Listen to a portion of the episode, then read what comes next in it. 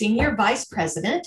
And we're also pleased to have UT System President Randy Boyd with us again today, who'll be sharing his thoughts on the university's accomplishments, upcoming legislative session, and some exciting plans.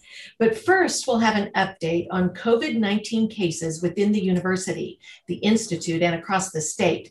And we'll be sharing some work arrangement guidelines. But a few reminders remember to keep your audio muted Use the chat function on Zoom to ask any questions. You can publicly post your question in chat or you can send it privately to me. A recording of this session will be made and posted to the UTIA coronavirus website. And you can find that link on our homepage at utia.tennessee.edu. So we'll jump right in. Tim, how does the case count currently look for the university, the institute, and even the state?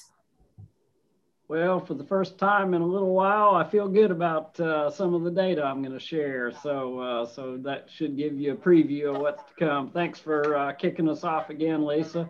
Uh, you've gotten way too good at uh, kicking off fireside chats, and that comes through a lot of practice. So I appreciate it. Thanks to Mark Young for being our technical uh, guru today as well. we miss Mike Stanley, but appreciate Mark providing support for us. Let me jump in and uh, quickly uh, go through our slides today, uh, give you a feel for where we're at, uh, both across campus and, uh, and across the country for that matter, and certainly here in Tennessee as well. And then look forward to uh, hearing from Randy in just a few minutes. I'll start with, again, the typical slide series that we've been looking at, same data series. But remember that as we get into this uh, later time period, uh, there were a few weeks omitted from our series uh, when the, the university was closed. But as we look at uh, current active positive cases across the University of Tennessee, uh, Knoxville and Institute of Ag, uh, today we're looking at 90 positive cases among students and 18 positive cases total among all of our employees.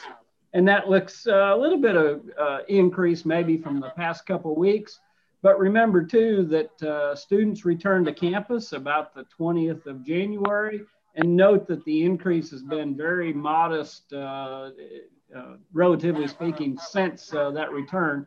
Compare that to what we saw last summer, late last summer, early fall, when we saw uh, obviously a huge spike in cases. So that tells me a couple of things. First of all, students are really uh, contributing their part in terms of following uh, uh, all of our guidance. They're doing the right things. And hopefully it means maybe uh, there's a little bit of a reduction in transmission uh, uh across uh, those students and employees on our campus. If you look at isolations, it's much the same story. I won't spend a lot of time on this, but currently we've got 229 employees, I'm sorry, 229 students who are isolated for uh, either positive cases or uh, direct contacts with others, and 59 employees total. So, uh, really uh, approximately the same uh, level that we've seen uh, the last several weeks, and in levels that go back to um, early fall you know, in terms of comparability. So, so that all looks quite good. Same story for our institute. Our number of positive cases today is five across the entire institute and that uh, compares back to last fall and last summer really uh, is when we last saw numbers that low. So great job folks uh, for uh, doing the right things and, and helping us to keep uh, our employee count very low uh, across the institute of ag campus. And same thing for for isolations as well. We're currently at about 13 and you'd have to go back to last fall or even last summer to see numbers at that level. So the direction uh, looks good, and, and we're really uh, pleased to see uh, that uh, improvement in terms of number of cases.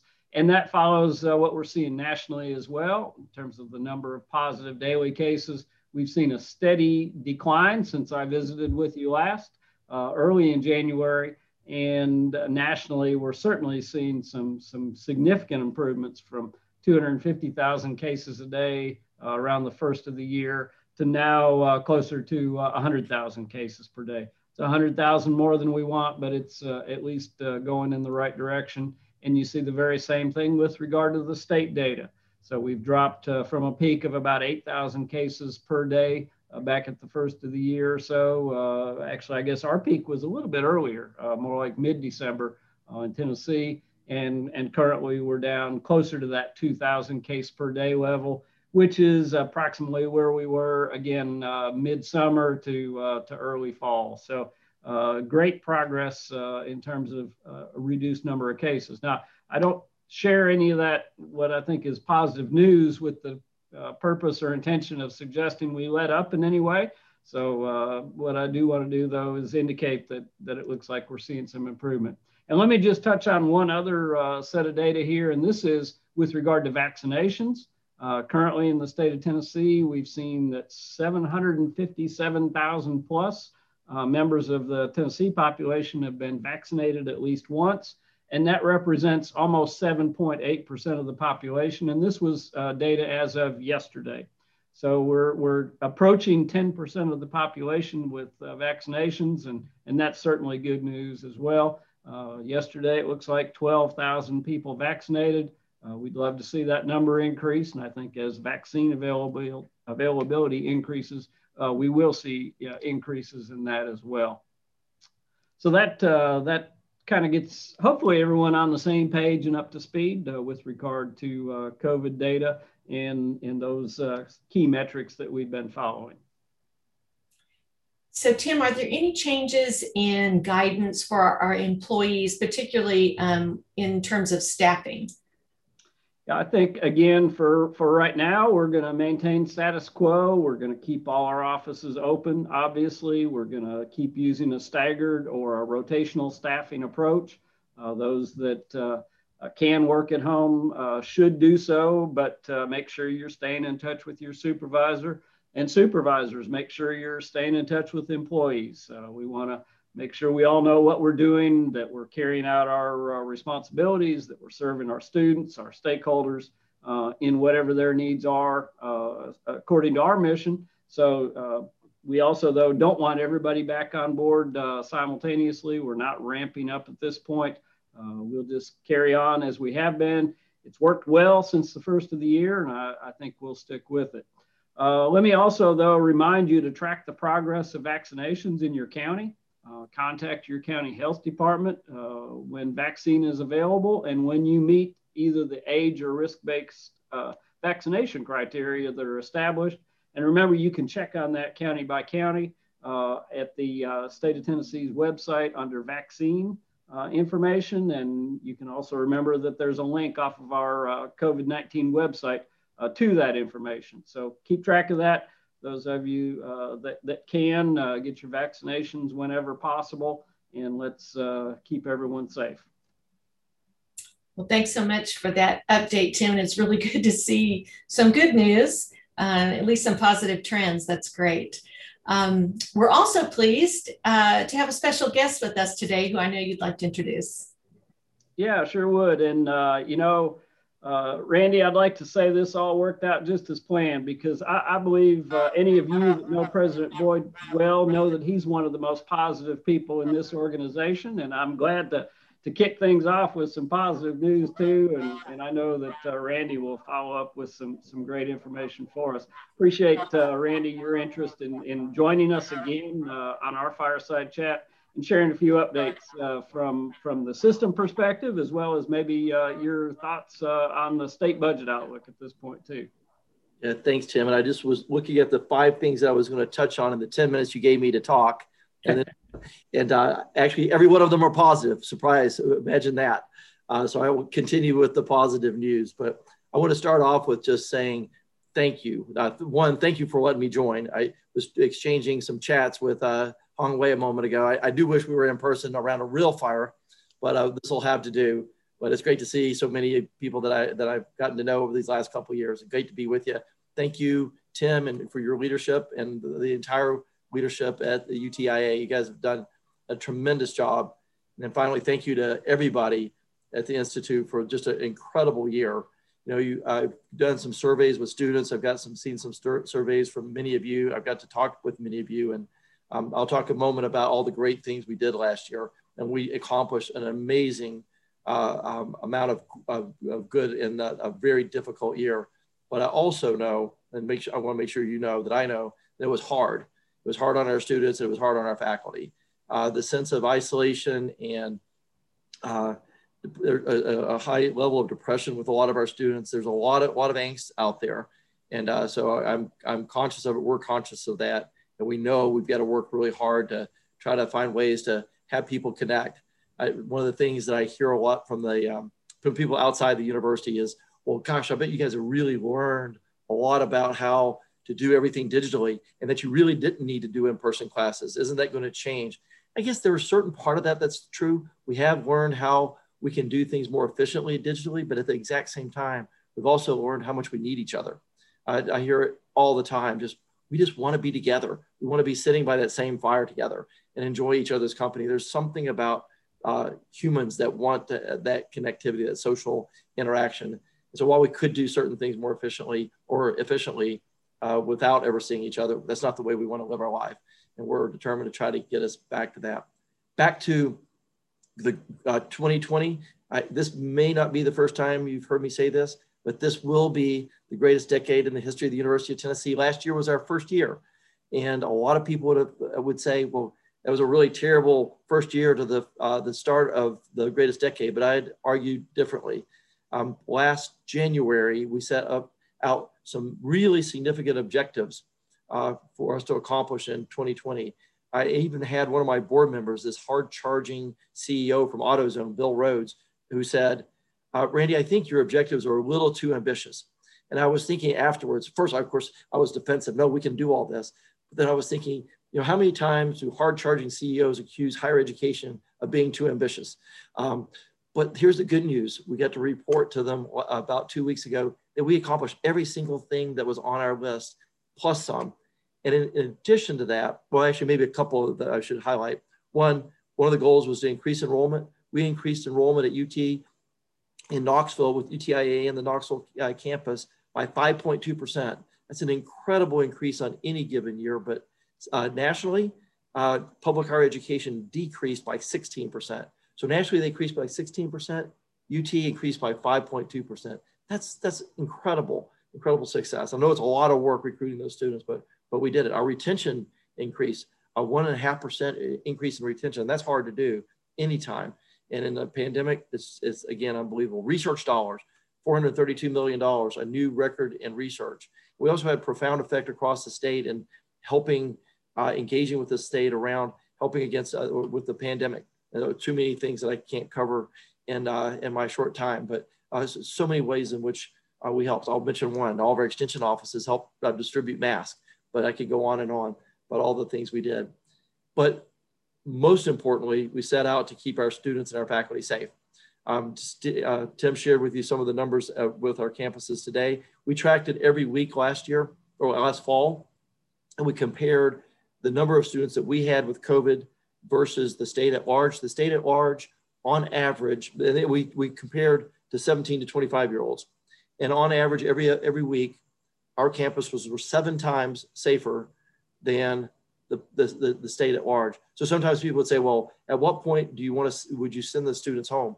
They're safer here than they are at home by seven times. So we did a fantastic job of keeping our faculty and our staff and our students uh, safe and managed to accomplish our goals. So that that's an incredible year. So I'll argue that we didn't let the pandemic uh, defeat us; it defined us. Uh, we, we we regret, and it's it's deeply uh, uh, sad for anybody that had any uh, uh, poor health conditions or loss of life. There's and there's no way to, to um, uh, minimize that. But from a, a, from a mission point of view, um, we accomplished some great things, and I think it will be something that we'll look back on in this decade and say, uh, you know, the we, we, we faced a, a major challenge and, and we overcame it.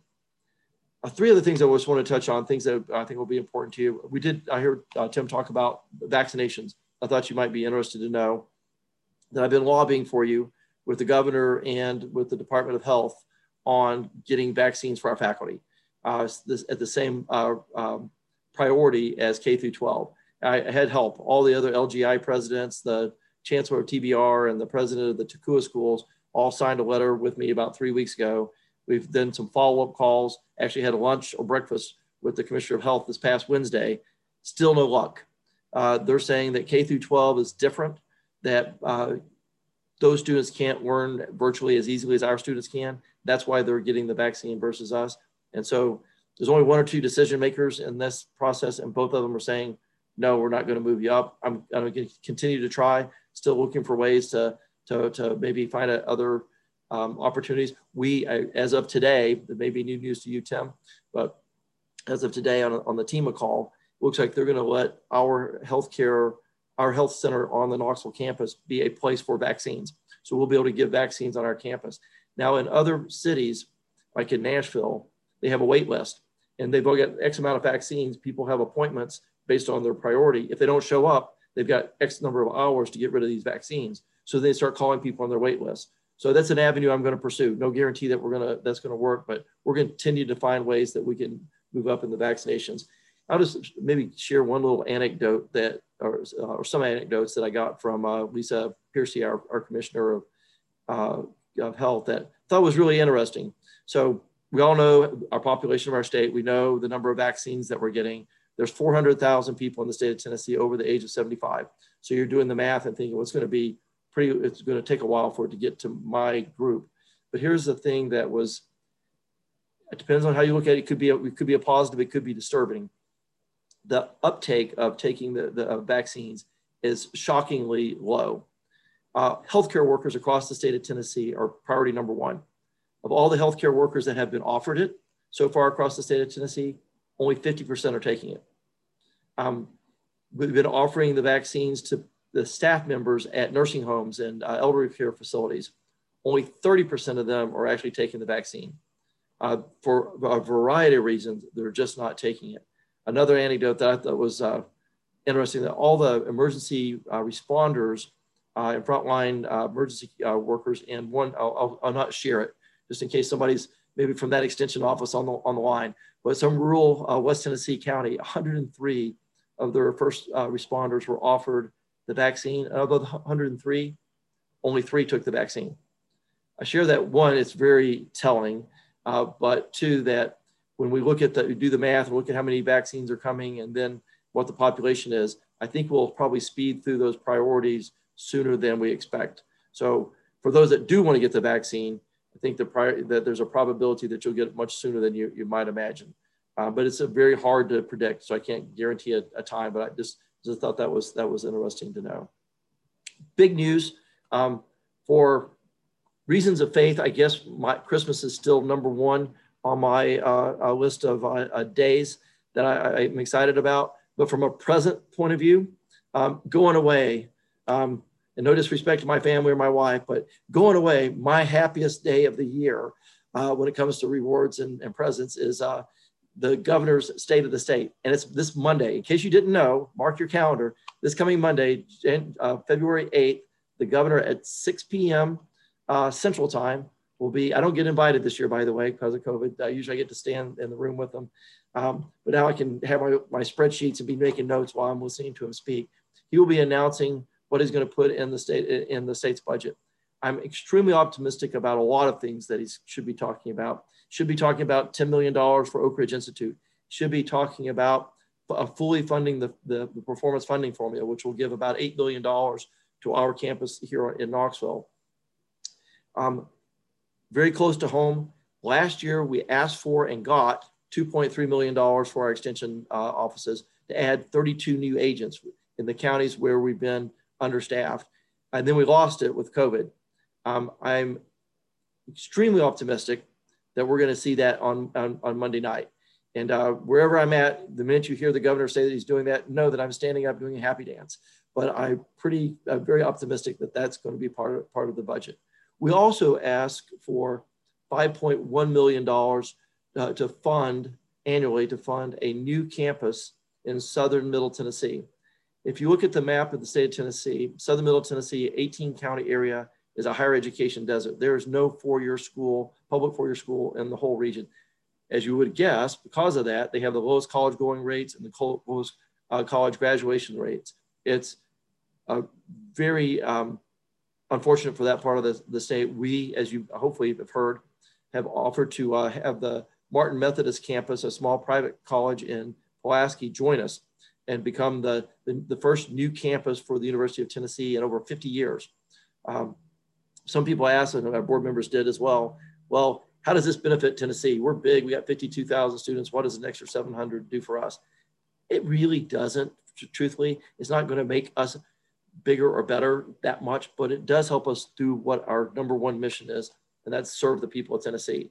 And that's part of the part of the state that really needs our help.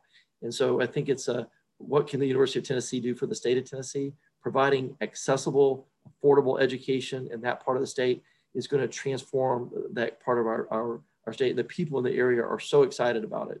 Um, we'll find out Monday night if the governor is going to put that in his budget. If he puts it in the budget, we've got overwhelming support from the legislature. So I feel really good about our chances of moving forward there. I've talked to uh, Tim about uh, partnering with Martin Methodist. They've got really strong programs in education and nursing. It's a very agricultural part of our state. And for us to try to find ways to partner with that campus uh, to have maybe a, a, a, one or two year program there that would then allow students to come transfer to Knoxville once they get started would be, uh, I think could be a, an opportunity. There's a lot of opportunities that for us to, to explore once uh, they are officially part of the University of Tennessee. So we're really excited about that. That's, a, that's the three things I wanted to talk to you about the vaccination. I want to share with you uh, update on the legislature. Again, stay tuned. Uh, uh, uh, Monday, the 8th. And then um, we're excited about this new campus and, and I, am hopeful that UTIA will have a big role to play in that as well. I can keep talking, but I'm going to stop so I can actually answer any questions that you might have. Great. Thanks a lot, Randy. Lisa, we'll uh, see what questions might be uh, coming in from our audience today. Okay, we do have a couple. Um, one is Randy. Do we know the name of the Martin Methodist campus, uh, what the new name will be? Yeah, great question. I should have said that, but um, we did lots of surveys. We had town hall meetings. We had focus groups with faculty, staff, and people in the region. And the overwhelming favorite was UT Southern. They wanted to be a regional campus. Uh, and people in Maury County and Wayne County and Lawrence County all wanted this to be feel like it was part of them. So we decided to go with a regional name versus Pulaski or Giles County. So it'll be UT Southern. Now, that's not official. We actually had a board meeting a week ago in which I floated that idea by the board, but they couldn't really vote on it. We felt like it would be um, inappropriate for us to name a new uh, campus without the governor actually having approved it yet. So we're going to wait for him to uh, make his announcement on uh, February 8th. And if that happens, then at our board meeting in February, or we might even actually wait till June, uh, we'll um, uh, officially call it UT Southern. Great. Um, another question is, um, you had made the commitment to visit all the extension offices, which you did complete. Um, and now understand you are doing the same with our research centers. So can you talk a little bit about that? Did Hongwei ask that question? well, whoever did actually in my wasn't me.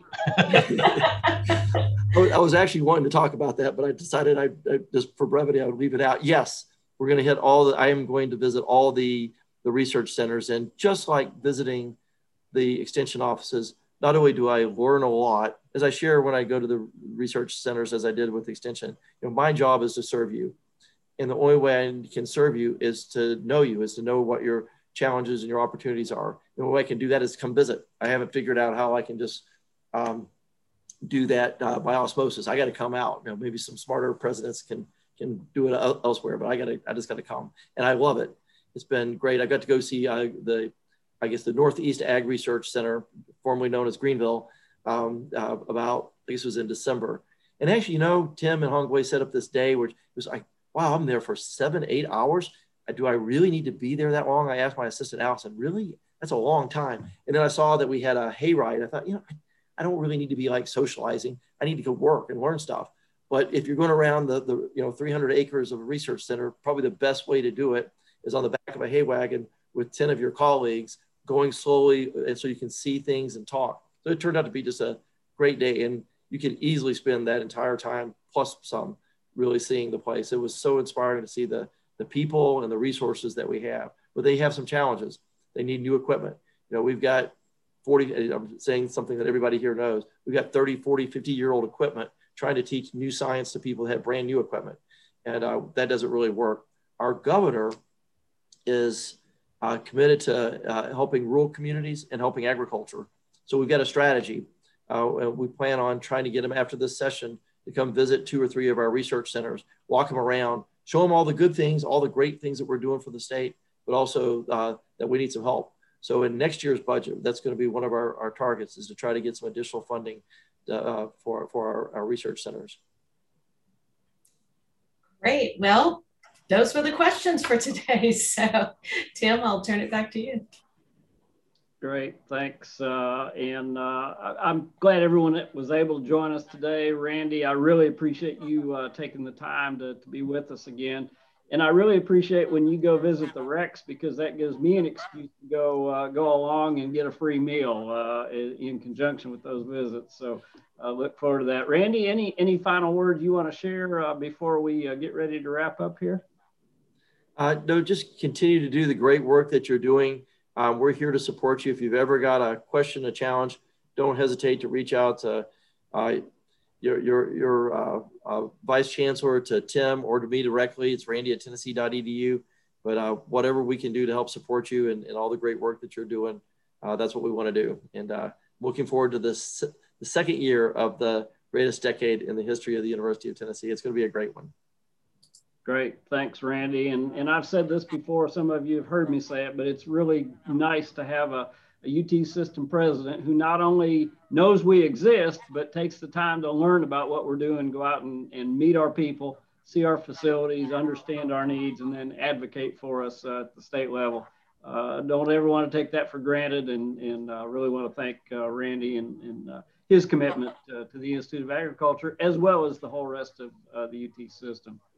So a couple of quick things uh, as I wrap up. Our next scheduled fireside chat will be on March 5th, uh, 2 o'clock p.m. Eastern time. But as usual, if conditions change uh, in, in such a way that we need to get together again, then we'll schedule an additional session. So watch your email. But at this point, our next regularly scheduled will be a month from now.